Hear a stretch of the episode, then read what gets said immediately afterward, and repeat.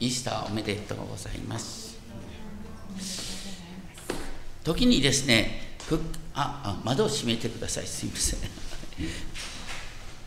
時にですね復活さえなければキリスト教を受け入れられるという人がいます。何しろ十字架で殺されたはずの人が新しい体を持ってよみがえり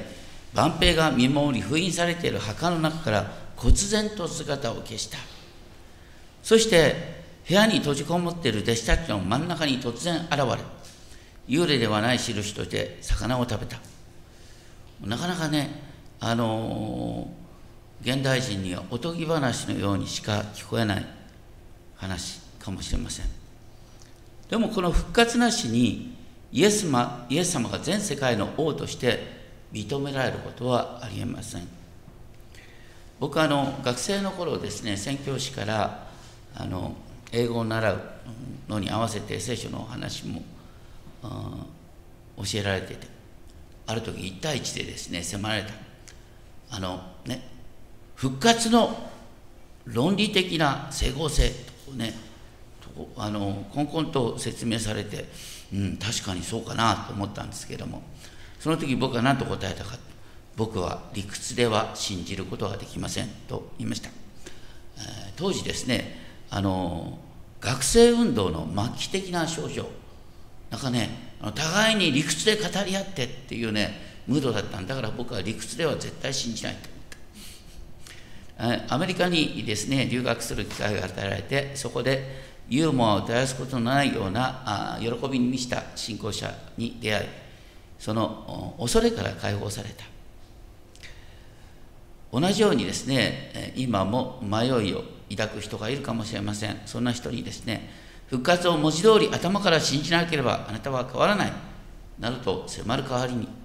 不思議なユーモアを持って霊の目が開かれるということがいいかなって思います。今日の記事はまさに神のユーモア。ちょうどこの日13節、ね、弟子たちのうちの2人が、ね、エルサレムからエマオに向かっていったこの弟子たちっていうのは男の弟子たちですねそれは女性たちがですねここに明確に名前が書いてある24章10節ですねマグラのマリア、ヨハンナ、ヤコブの母、マリア。この3人は、イエス様が十字架にかかった時にきちんと目撃者であった。しかもイエス様が葬られた時にもちゃんと見てた人であった。この安息日が明けた時に、イエス様の体、本当にそれをもっと丁重に葬って差し上げたいと思って、墓に見に来た人。彼女たちが墓が空っぽだったっていうことを言ったそしてペテロなんかもイエス様の墓を見に行ったところがこの2人の弟子はそういう中でなんとエルサレムを離れてエマオに向かっていく。これ現在の単位にすると約11キロぐらいですね。え海岸に向かっていくっていう流れです。なんか本当にねもう世界が終わりだみたいな感じで、まあ、墓が空っぽだって関係ないよっていう感じであのエモに向かっていった。話し合ったり論じ合ったりしていた。ちょうど日の沈む方向に山を下ってますから突然見知らぬ人が来てもあんまり不自然に感じなかった。しかもどういうわけか2人の目は遮られていた。これは神様がそうなさったんですけど。そこにイエスさんは知らないふりをしてですね話しかけてきた。一体何を話してんですか？随分歩きながら熱心に語り合ってるようですけども。するとその時に2人は暗い顔をして立ち止まった。なんで暗い顔？えこの大切なことを何が起こったかなんて関心を持とうともしない人間がいるのか？みたいな感じで暗い顔で立ち止まった。でもこれって神様のユーモアじゃないかね。だって復活のイエス様を目の前にして暗い顔になるんだから。そこでその一人クレオパという人がイエスに答えた。あなただけが知らなかったのか。あなた一人だけがエルサレムに滞在しているのに知らなかったんですか。近頃起こったことに関して。それがさらなる失望の材料になった。イエス様はこのですね叱責を含んだ問いにとぼけるようにたった一言答えます、まあ、新科学ではどんなことですか？と丁寧な感じですが原文では「ぽいや」何？っていう感じなんです。何のこと？どんな？ね。まあ、とにかくですね、これも本当にイエス様のジョークとしか思えないんです。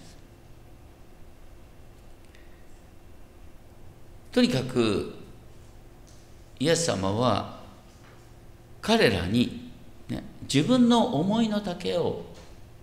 語るきっかけを与えてくださった。彼らを叱りつけるんではなく彼らの思いを聞き出した。そこにいたクレオパがいました。それはナザレ人イエス様のことです。この方は力ある預言者だったんです。行いにも言葉にも神と民と全体の前において。ところがなんと私たちの代表者であるべき最首長と立法学者たちがこの方を死刑に引き渡したんです。そしてこの方を十字架にかけたんです。でもね私たちはこの方に望みをかけていた。この方がこの方こそがイスラエルをあがなってくださる方だ当時の感覚で言うとローマ帝国の支配からイスラエルを解放してくださる方だと期待していた。でも殺されちゃった。でもしきにそればかりではないんですがそのことがあってから3日目になりますが仲間の女たちが私たちを驚かせたんです。彼女たちは朝早く墓に行ったんですけれどもこの方の体が発見できず次のように言いながら戻ってきたんです。自分たちは見つかいたちの幻を見た。そして見つかいたちはこの方がイエス様が生きておられると告げた。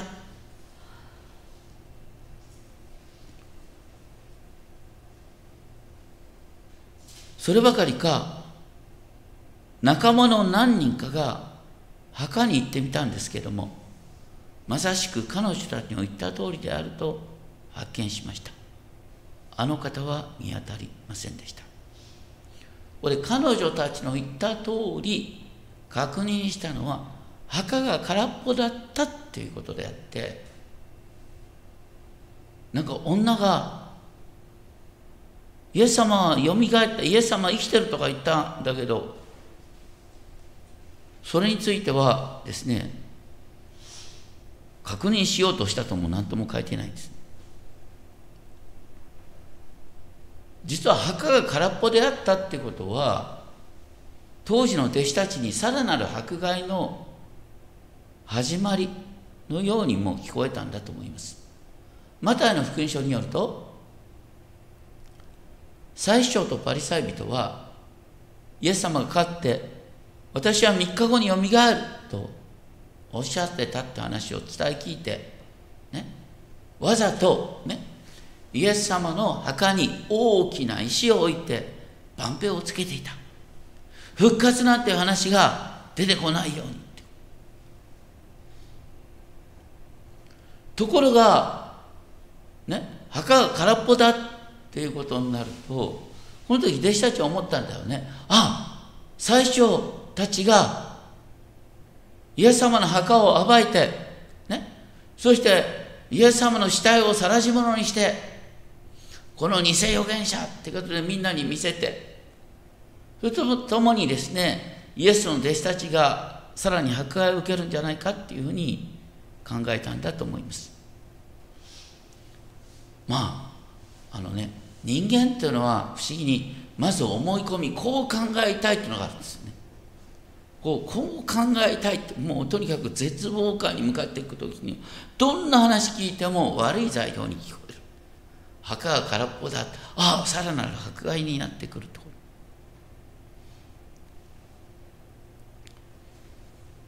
でもね彼らが望んでいたっていうことが本当に裏切られたんだろうか。イエス様はそこではっきりと正面から弟子たちこの2人の弟子たちに語った。ああ愚かな者たち心が鈍くて預言者たちの言ったことを全てを信じられない者たちと言いながらなかなか訳しきれない言葉ですけども原文で一番最初に書いてあるのはこれは必要なことではなかったですか？Was it not necessary that、ね、キリストはそのような苦しみを受けその上で彼の栄光に入るってことが必要だったんだよ。この必要だったっていう表現はこの24章7節でねここもね必要であったって言葉が使われて人の子には必要であった。罪たちの手に引き渡され十字架にかかれ3日目によみがえるということが。また同じですね44節では私についてはモセの立法と預言者たちの書と支援に書いてあることは全て成就する必要があるということ、まあ、単純に言うとね神様のご計画っていうのは私たちの思う形じゃなくてこの迂回する必要があるみたいな迂回する必要があるみたいな感じですね。しかも何よりもイエス様はここでご自身がイスラエルを解放する方イスラエルをあがなう方であるということを否定はしていません。でもね当時の人が考えたイスラエルをあがなうっていうことはローマ帝国から独立を果たすってことだった。でもイエス様は確かに民はあがったんだけど人々の期待とは離れている。それでイエス様は聖書全体からですね彼に解き明かされた。ご自分について聖書全体に書いてある書いてあることをモーセから始めた。皆さん一番最初にキリストの十字架と復活がどこに書いてあるか。あのエデンの園の物語でねアダムが禁断の実を取って食べた後神の裁きが宣言されるでしょ。その時創世紀3章15節にいわゆる原始福音と称されるものが書いてある。女の子孫である救い主が蛇にかかとを噛みつかれられる。でもこの救い主が蛇の頭を踏み砕く。これもだから苦しみを経て栄光に入るというプロセスを抑えて。それからねイスラエルの民っていうのはもともとイスラエルがあのどっから来て？るヤコブですよね。ヤコブがイスラエルになった。どどう考えてもヤコブってのはパッと精神には聞こえないんですけど。ねでもイスラエルの父ですよ。イスラエルの初めだから。その時にね、イスラエルはどういう形で12の12人の子供を持つようになったの？おじさんのもとで騙されて無駄働きさせられてね自分の願ったわけじゃない奥さんをねめとることになって奥さん同士の、うん、子供産み競争によって12人の息子が与えられたってことでね。騙されなかったら12人の子供にはならなかったんです。でその後なんとね11番目に生まれたラケルの子のヨセフが奴隷に売られたでしょ。奴隷に売られたばかりか行き先で行った先であの無実の罪で牢屋に入れででも夢を解き明かすことによってあのエジプトの総理大臣の地位になった。これもねあのどう考えてもヨセフがさどう考えても牢屋に入らなかったら総理大臣になるなんてありなかったんだよね。もう絶望に向かうことにそこに栄光への道がある。それからモーセ五章の最後に何が書いてあるかというとね。イスラエルの民がやがて 神様に背いて国を失う。国を失った後神様は彼らを顧みて彼らを再び立て直すって話出てくる。だから聖書に出てくる救いの話っていうのはいつも一度ドンと落とされてそれから引き上げられるんですイエス様が救い主になるっていうプロセスにおいてもドンと落とされて、ね、それは私たち、ね、イエス様は私たち全ての罪を負ってということなんですけども。でもあの全ての罪を負うっていうプロセスの前に実は復活っていうのは切り離せないこと。今日一番最初に読んだのはイザヤ書52章13節。イザヤ書52章13節から主のしもべの歌が始まる。その主のしもべの歌の一番最初は何ですか？見よ私のしもべは栄える。彼は高められてあげられ極めて高くなる、ね、復活予言が出てくるんですよ。その後に誠に彼は私たちの病を負い私の痛みを担った。しかし彼を砕いて病を負わせることは主の御心であった。で十字架に話が向かっていくんです。なんでこういう話が必要なのか。当時のユダヤ人がね絶望してたのはローマ帝国から解放されること。どっちどっちかというとあのユダ・マケボウス180年前のねあの軍事闘争によって勝利するって話だった。軍事闘争によってイスラエルが独立したらどうなんの？軍事闘争は次の軍事闘争を生むんですよ。世界はね軍隊と軍隊の戦いの流れを全然変えることができないんです。でもイエス様が殺されてその後神の力によってよみがえった。そしてそれこそが私たちが従うべき道であったっていうことになった時にあの神の民のストーリーが変わるんです。実際神の民はどこから始まったかっていうとみんなユダヤ人から始まった。んですイエス様の弟子たち。彼らは十字架を通しての復活って話を聞いてで自分たち自身も十字架を追う歩みをするんだ。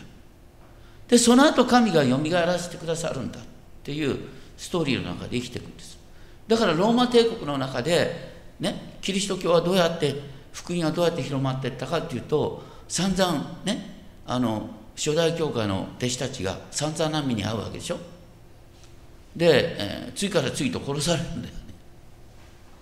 でも要するにその殉教のかっこよさっていうかある意味でね彼らは永遠の命を生きてるっていうことがその暗い母体を通して明らかにされることによって今までの支配原理と違う形で本当にどんなに打ちたかれどんなに罵られても神様は守ってくださるんだっていうことを通して神の国が広がってくる。ローマ帝国の中でクリスチャンの数が広がってきてイエス様の十字架から270年あ約300年近く経ってから何が起こったかというとローマ皇帝自らがクリスチャンになるって話になっちゃったのね。そうすると、ね、イエス様が、ね、国を再興するって話は、ね、ローマ帝国に打ち勝つどころかローマ帝国をキリスト教化するって形で現れたんですよ。本当にだからイエス様はイスラエルをあがなうどころかですねローマ帝国を神のもとに導いた、まあ、もちろんねあのそれによってローマ帝国がキリスト教化したことによって実はキリスト教もダメージを受けるってその後の流れがあるんですけども。でもとにかく不思議な形でねキリストは王であるって形がローマ帝国から今日本にまで広がってきてるっていう流れを思います。とにかく弟子たちはそのイエス様の話を聞きながらねもうなんかもう心が熱くなっていた。心が燃えてきてた。もっと話を聞きたいと思ってこのイエス様に強くせがむようにして彼らの家に泊まってもらった。そこで客のはずのイエス様がそこで食卓についてイエス様ご自身がね細役になってパンを取って祝福し咲いて彼らに渡される。その時に彼らの目が開かれた。そしてイエスだと分かった。目が開かれるっていう体験はこれも漱石一番最初に出てくる。食べてはならないと言われた木の実を取って食べた時彼らの目が開かれ彼らは裸であるってことが分かった。で神から身を隠した。一番最初の目が開かれる体験は神から身を隠すってこと。ここのとこで目が開かれる体験は何につながるかっていうとああイエス様だってことが分かる。イエス様だって分かったらパッとイエス様が見えなくなるんですけどもでもイエス様が見えなくなってもあ復活のイエス様は私たちと共にいるっていう確信がそこでジュワーッと落ちてくるわけですね。だって復活のイエス様はもう場所に限定されないからね。復活のイエス様は空間移動できるんだよ、ね、絵まで現れた後すぐにエルサレムに行って表すことができるご自身。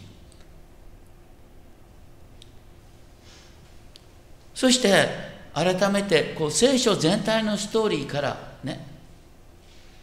要するに当時の人々が待ち望んだ神の国の成就ってのは聖書全体のストーリーと全然違うんだ。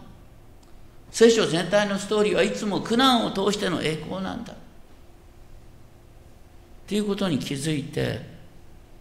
ああとんでもない神の国の誤解をしてたなってことに気づいて彼らはもう大丈夫だの苦難のただ中にイエス様がいてくださるってことに気づいてエルサレムに走って戻ってった。そこでね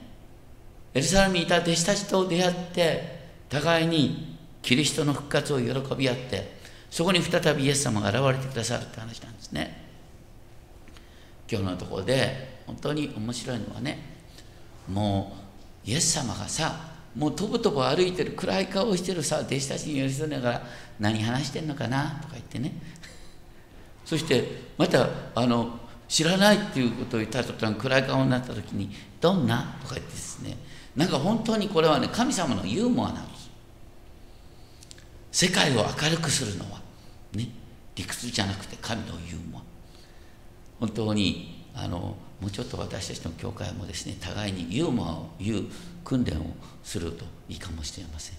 ユーモアで大切なのは本当に人のために寄り添いながらでもその発想をカラッと変えるようなねこう別の視点を提示するってこと。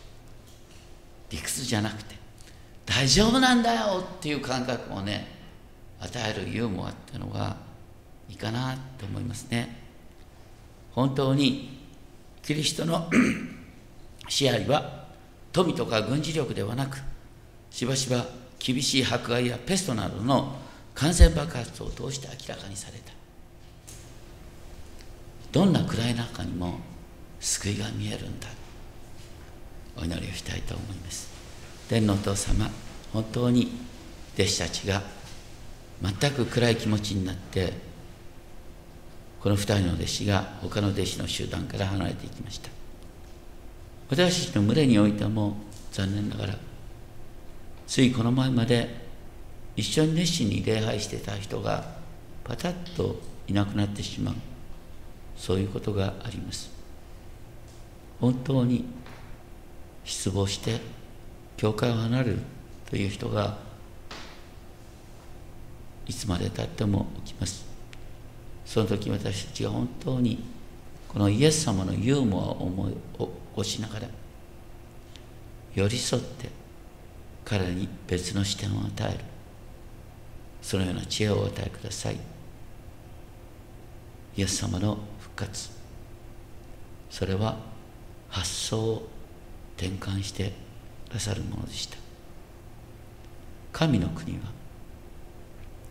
十字架を通して実現される神の国は私の苦難を通して実現するその不思議を覚えさせられますどうか一人一人にそのことを腹の底から理解することをさせてください。尊き主イエス・キリストの皆によってお願いします。